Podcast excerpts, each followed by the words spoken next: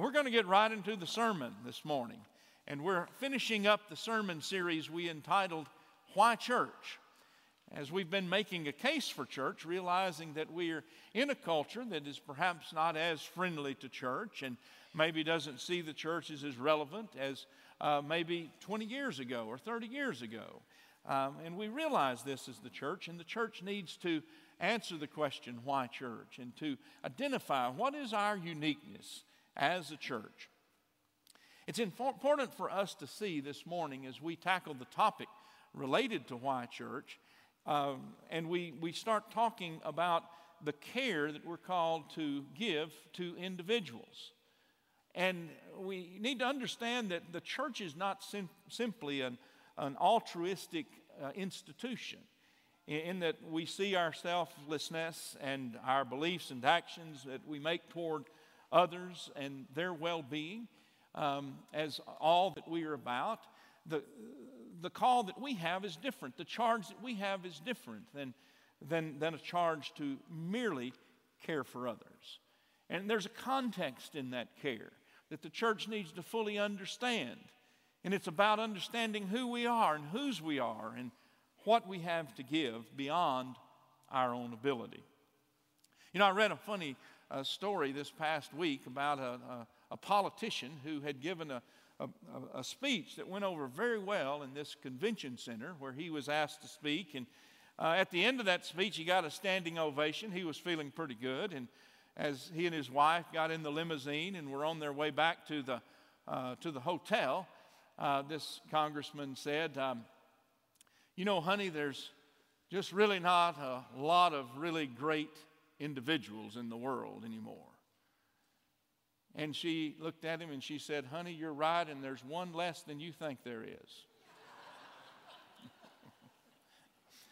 it's important to know who we are.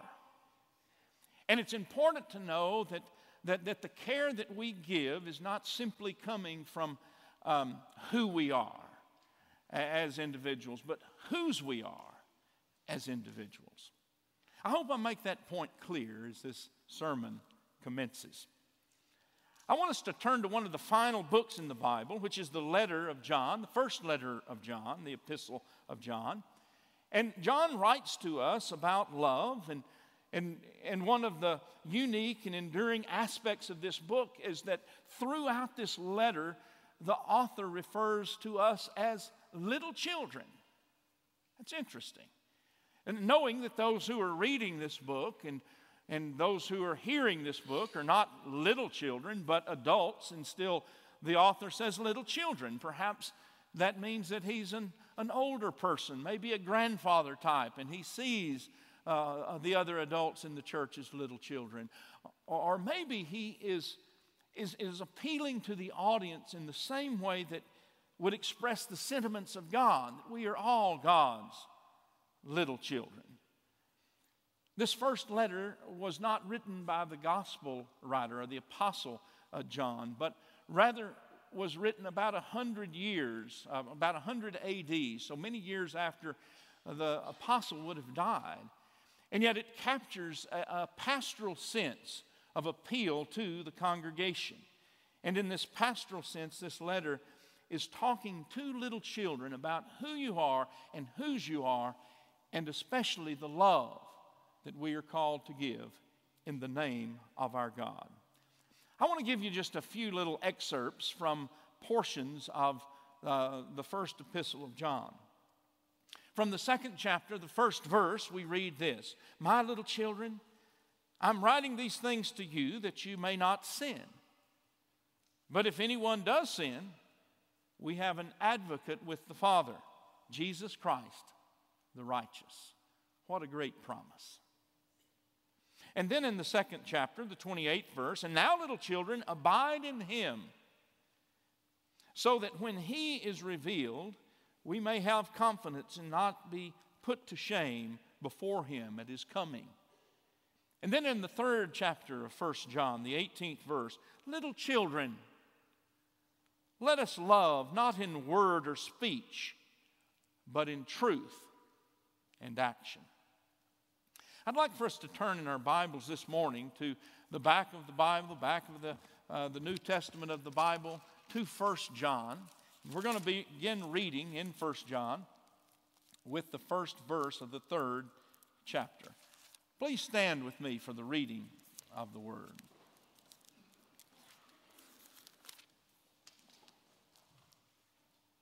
Verse 1, chapter 3. See what love the Father has given us that we should be called children of God, and that is what we are. The reason the world does not know us is that it did not know Him. Beloved, we are God's children now. What we will be has not yet been revealed. What we do know is this when He is revealed, we will be like Him, for we will see Him as He is. And all who have this hope in Him purify themselves just as Christ is pure. Everyone who commits sin is guilty of lawlessness. Sin is lawlessness. You know that he was revealed to take away sins, and in him there is no sin. No one who abides in him sins.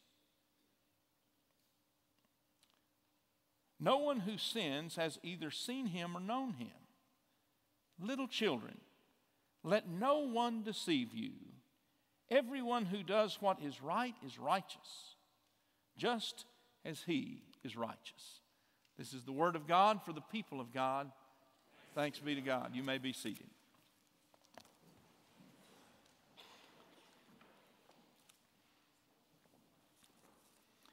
You know, I want to say a word about the music ministry of this church to begin this sermon. I caught myself saying to someone, Jimmy, this past week, that we are coming to that time in this season where music really drives the season of Advent and Christmas. And then I thought, is there ever a season that music doesn't drive worship here at Lover's Lane? We are so thankful and so blessed by really wonderful, wonderful music. And this morning was just one more example. Now, last Sunday, our kids sing choir sang in the modern worship services.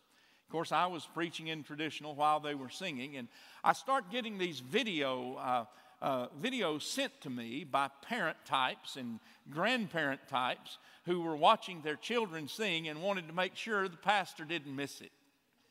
And it was truly amazing. You, you know, I, I, I love that kids sing choir uh, for several reasons. Not only do they sound fantastic, thanks to Emily Fry, uh, but they also they look so wonderful. And, and, and we know that they have these stories that, that, that speak to us as they're singing to us. We, we know some of those stories. We know some of those kiddos came out of, of refugee situations or immigrant situations, and yet they're all part of us here, part of the children's ministry here. I think they had a big 120 or 30 kids having Thanksgiving uh, dinner uh, today. And what a wonderful time to bring everybody together. We are thankful for what our kids sing teaches us. Not only in the words, like they were singing last Sunday, a rendition of This Little Light of Mine, but they teach us about the way they love one another in the midst of their diversity. You know, I love our sign choir that brings, um, brings song to sign. And I love our Zimbabwean ensemble and our Heart of Africa ensembles that bring such spirit to music around here. And I love our modern worship band and the way they play and they sing that draws us closer to Christ, even draws them closer to Christ as some of their testimonies of faith are truly amazing. So we learn what it means to be little children. We, we learn it in our, our music, we learn it from our choirs. We learn that, that we are a people who are drawn together, not by our own desires, but by, by a strong uh, force of Christ in us, the very image of God. I, I, heard about a, a child in Sunday school who was um, making a, a, little, a little clay figure with some Play Doh type substance, but unlike Play Doh, this particular substance didn't dry out if you didn't put the lid on it. So uh, the, the children were having a ball and they were making all kinds of different little images. And one little girl, she made this character that had wings and she held it up and she said, Do you know what this is? And of course, in unison, nearly, the children said, Yes, it's an angel. And then she took that angel and she, she started making it into just, you know, a ball. And she held it up and she said, Now what do I have? And one little boy said, Well, it looks like a ball. And she said, No, it's a hiding angel. You know, what a lesson in that. For each and every one of us, there is a hiding aspect of God and Christ in us that, that loves a world in need and individuals of this world that we are called to care for. You know, I love this, this passage that we just read, this particular verse. See what love the Father has given us, that we should be called children of God. You know, I think it's so important that if we, the church, are called to care for individuals, to love individuals, as John instructs us throughout that epistle, that we know that we are created in the image of God and that God longs to adopt us as His sons and daughters. You know, I think it's important for us to understand that sense of who we are as adopted by God in Christ. Every person made in the image of God, this means that there's something of the very essence of God that is part of who we are. And as First John says so very clearly and poignantly over and over, it's the love of God in you. God is love. And that's that image that is in us, that we were created in God's image of love. And every Christian is called to be adopted by God. But God does not force that adoption on us, but offers that adoption to us. And so we, we have scripture texts that, that underscore that aspect of adoption coming out of Romans. God sent forth his Son to redeem those under the law so that we might receive adoption as sons and daughters of God. And in a similar sense, God has always loved us and cared for us. You know, in infant baptism, we underscore that first love of God, that initiation of our adoption by God, that God claims us as His children. And yet, we also say in that liter- uh, literature, uh, uh, liturgy of baptism that, that, that we will love and nurture this child. We will care for this individual until he or she can claim for herself or himself what it means to be adopted as a child of God. I love baptism and what it means. And I love that sense of, of choice that we have in choosing to be the, the child of a God who's already said to us, I want to adopt you as my son, as my daughter. Remember what we can become is also important. That being a child of God and understanding that's one thing, also knowing that we are becoming more in keeping with who God intends for us to be is a very important aspect of what this Christian care and love is all about. We just read, Beloved, we are God's children now. It does not yet appear what we shall be. But we know that when He, that is Christ, appears, we shall be like Him, for we shall see Him as He is.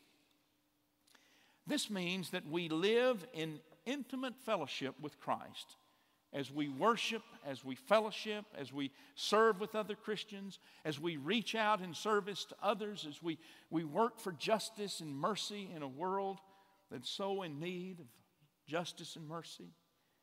And then we gradually and increasingly come to resemble the Lord. And the hope is that we grow into likeness. We, United Methodists and Wesleyans, talk a lot about growing toward perfection. And that's all about God's love working through us, in us and through us, to reach out to others in need. A pastor friend of mine who's now retired, Bill Bouknight, um, he told a story in a sermon that I love about a professor of his named Dr. Bob Stamps. He said Dr. Stamps was, was bald even when he was a younger man. And, and, um, and, and one night, he and his wife went out to dinner, and they'd left their two children with the babysitter, and the babysitter had gotten interested in a movie, and she'd let the kids kind of do whatever they were going to do, and, and she didn't pay a lot of attention to them. And then when um, the Stamps came home, and little Peter Andrew, their, their five year old, came out, it was apparent that he'd found his father's electric razor and he had stripped a, a clean strip right down the center of his head, kind of a reverse mohawk. You got the image? And his father said, Peter Andrew, I have told you not to play with my shaver, and began to scold him and to also express a little frustration with the babysitter. And where was she in the midst of all that? And he was going on and on to Peter Andrew, and Peter said, Well, Dad, wait till you see my sister. And when the little girl came out, she was completely shaved. It's not clear whether Peter Andrew did the shaving or she did it herself, but her father just, uh, he was really, really upset and trying not to scold them too harshly, but he was so upset until finally Peter Andrew, looking with, to his father with tears in his eyes, he said, Dad, we were just trying to both look like you. Now, what do you say to that? What do you say to that? Bouknight reports that Dr. Stamps reported that he could only follow a statement like that with a hug and a little more parental explanation. But it's not just about that outward physical image. Those children wanted to look like their dad because they knew their dad's love. And the mimicking of his outward appearance was only part of what they loved about their dad and the way he loved them. You know, that's, that's what it means to be a, one of the little children that John is talking about. We know that God is working within us to bring about a Christ likeness in us so that we love not like we love, but like Christ loves. And that love comes out through us. You know, Saturday, yesterday, I was looking for a long sleeve casual shirt to put on, and one of my favorites came to mind. Now, do you have a favorite shirt? You know, you're, you're not having to dress up, you just want to be comfortable. And, and I, I just drew on this favorite shirt of mine. It's a fishing shirt, actually.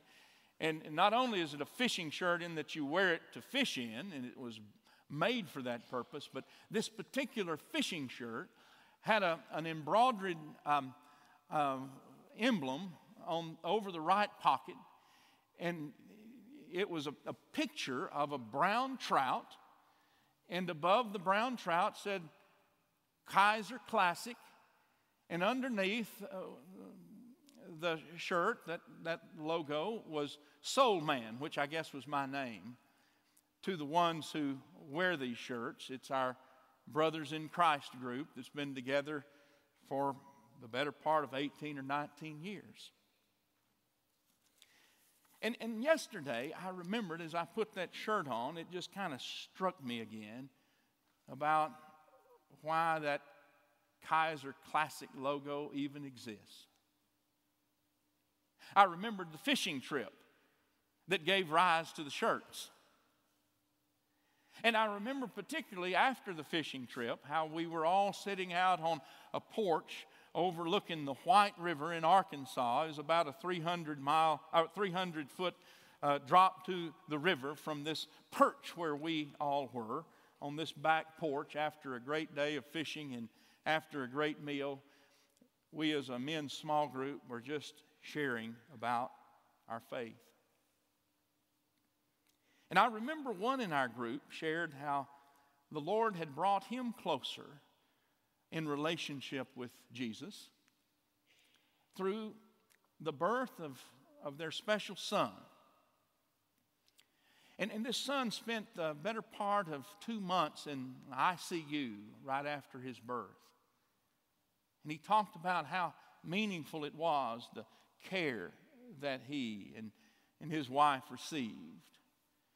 He talked not only about clergy visits, especially Dudley dancers, but he talked about how other members of the group and friends came by to see their son and to pray with them. Now that son's a, a teenager.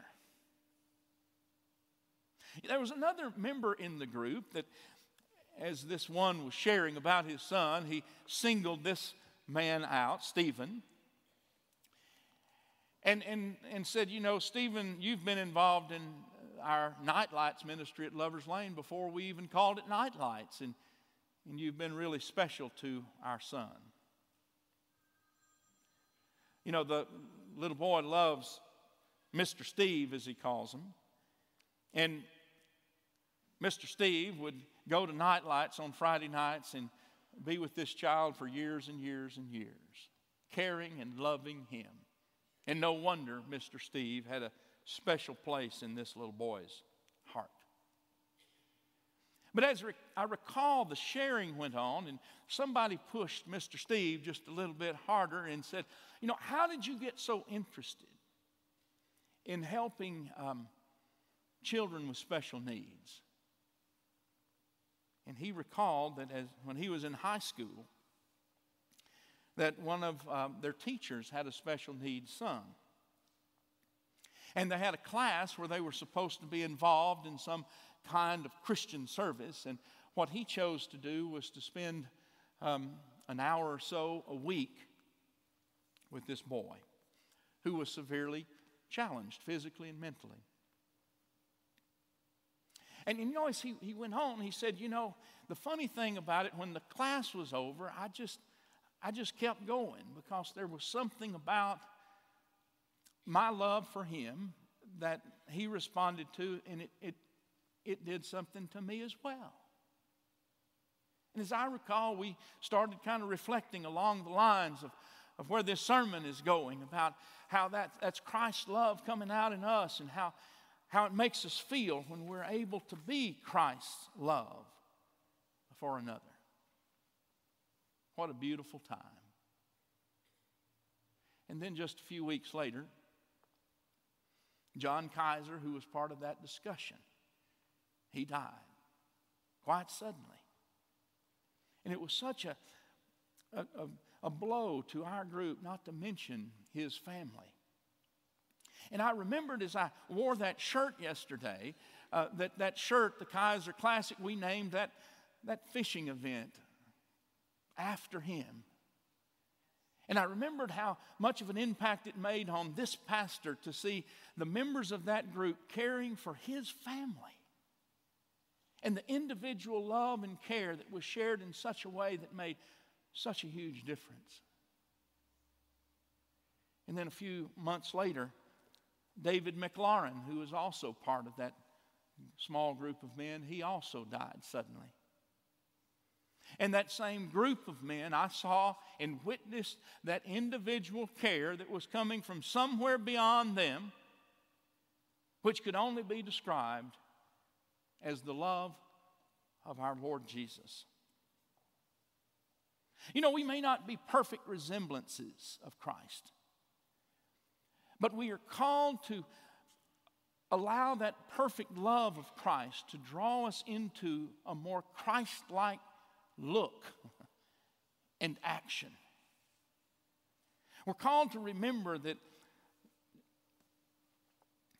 that our God is one who has initiated adopting us and that we are His own.